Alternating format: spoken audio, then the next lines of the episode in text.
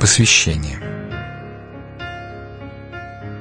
Божье обещание гласит «И взыщите меня, и найдете, если взыщете меня всем сердцем вашим».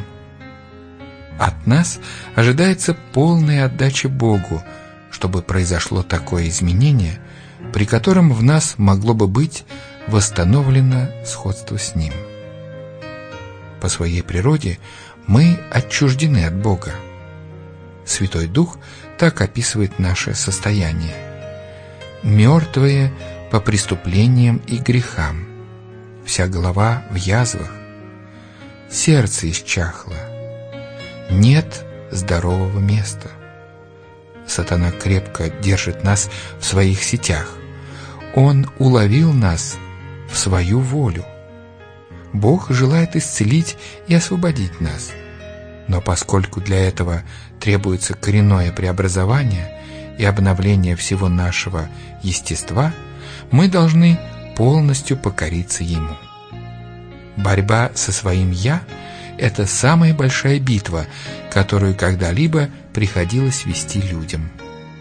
Чтобы смирить свое «я», полностью покориться воле Божьей, нужно прилагать усилия. Без самоотдачи Богу для человека невозможна новая жизнь в святости. Правление Бога не основано на слепой покорности, на безумном подчинении, как это хотел бы представить сатана. Бог взывает к разуму и совести своих творений. Он предлагает людям «придите и рассудим». Он не насилует нашу волю и принимает лишь добровольное, разумное поклонение. Послушание по принуждению исключило бы возможность всестороннего умственного и нравственного развития. Оно превратило бы человека в робота.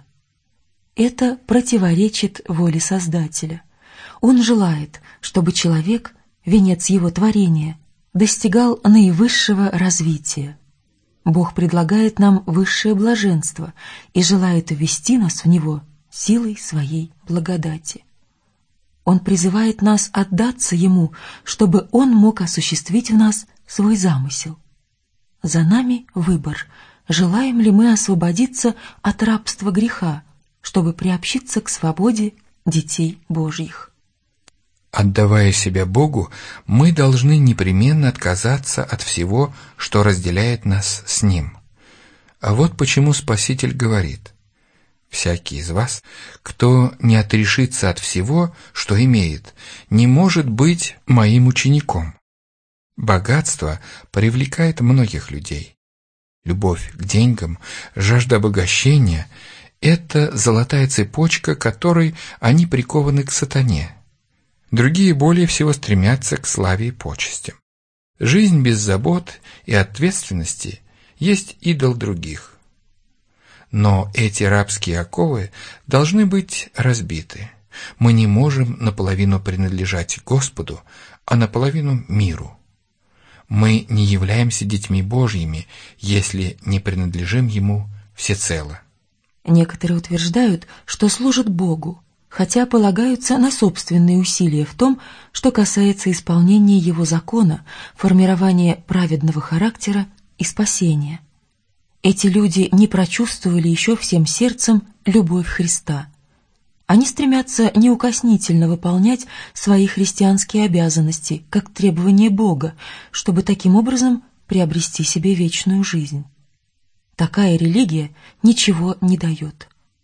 Когда Христос живет в сердце, наша душа настолько наполняется Его любовью и радостью общения с Ним, что уже более не может обходиться без Него. Размышляя о Нем, мы забываем о своем «я». Все наши поступки движимы любовью ко Христу. Все, кто чувствует притягательную силу любви Божьей, не думают о том, как удовлетворить требования Бога ценой наименьших жертв со своей стороны. Они стремятся жить в полном согласии с волей своего Искупителя, готовые с радостью оставить все и всецело посвятить себя достижению избранной цели. Если в сердце христианина нет этой глубокой любви, его религия — одни слова, обман и тягостное бремя. Может быть, вы считаете, что отдавая Христу все, вы идете на слишком большую жертву? Тогда задайте себе вопрос, что отдал Христос ради меня? Ради нашего спасения Сын Божий пожертвовал всем – личным благополучием, спокойствием, жизнью. Он отдал нам все свое сердце, всю свою любовь. Неужели же мы, люди, недостойные такой любви, закроем для Него наши сердца? Каждое мгновение мы пользуемся Его благословениями, и именно по этой причине не можем вполне осознать, из какой бездны невежества и страданий извлечены. Можем ли мы взирать на того, которого пронзили наши грехи, и оставаться безучастными к его любви и жертве? Видя, как смирил себя Господь, можем ли роптать на то, что наш путь к жизни лежит через трудную борьбу и самоунижение? Многие гордецы спрашивают, зачем нужно каяться и смиряться? Неужели я без этого не могу быть уверен, что Бог принимает меня?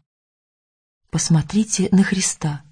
Он был безгрешен, более того, он был Царем Небесным, но ради искупления рода человеческого – стал жертвой за грех.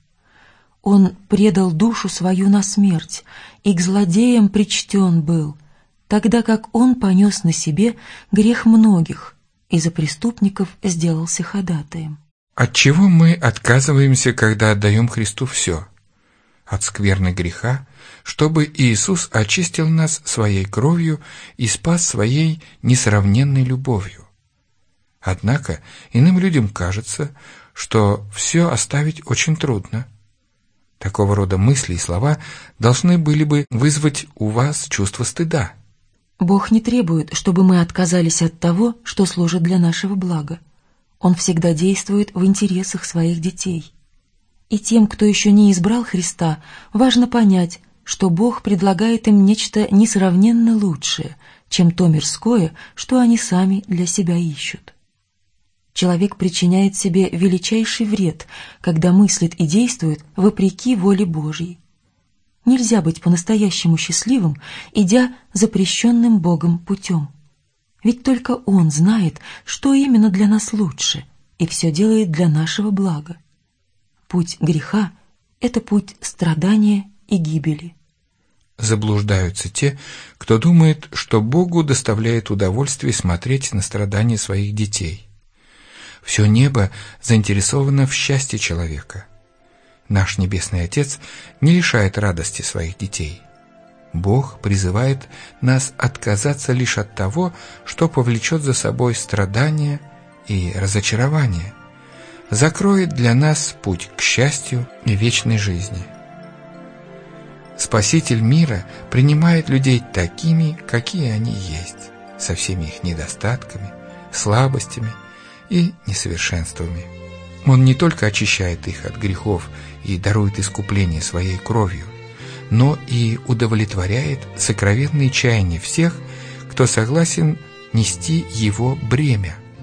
Он хочет дать мир и покой всем, кто приходит к Нему за хлебом жизни. Иисус призывает нас к исполнению лишь тех обязанностей, которые возведут нас на вершину блаженства.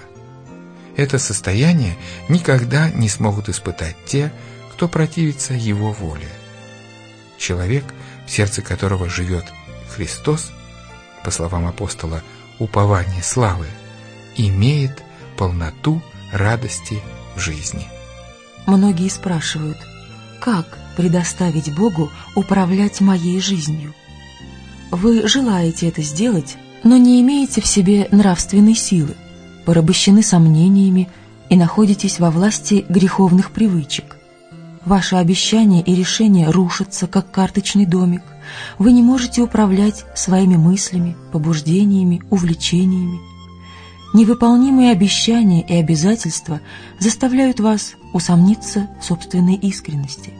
Вам кажется, что Бог не может вас принять, но не стоит отчаиваться – нужно понять, что такое настоящая сила воли. В природе человека это управляющая сила, которая проявляет себя при принятии решений. Все зависит от правильного действия воли. Бог дал человеку способность делать выбор, и этой способностью надо пользоваться. Если вы в силах отдать ему свою волю, то он будет совершать в вас и хотения, и действия по своему благоволению. Тогда вы будете полностью находиться под руководством Духа Христова. Ваши помыслы придут в согласие с Ним. Похвально стремиться к святости и добру.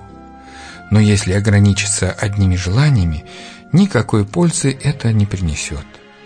Многие погибнут, несмотря на то, что желали быть христианами и считали себя таковыми.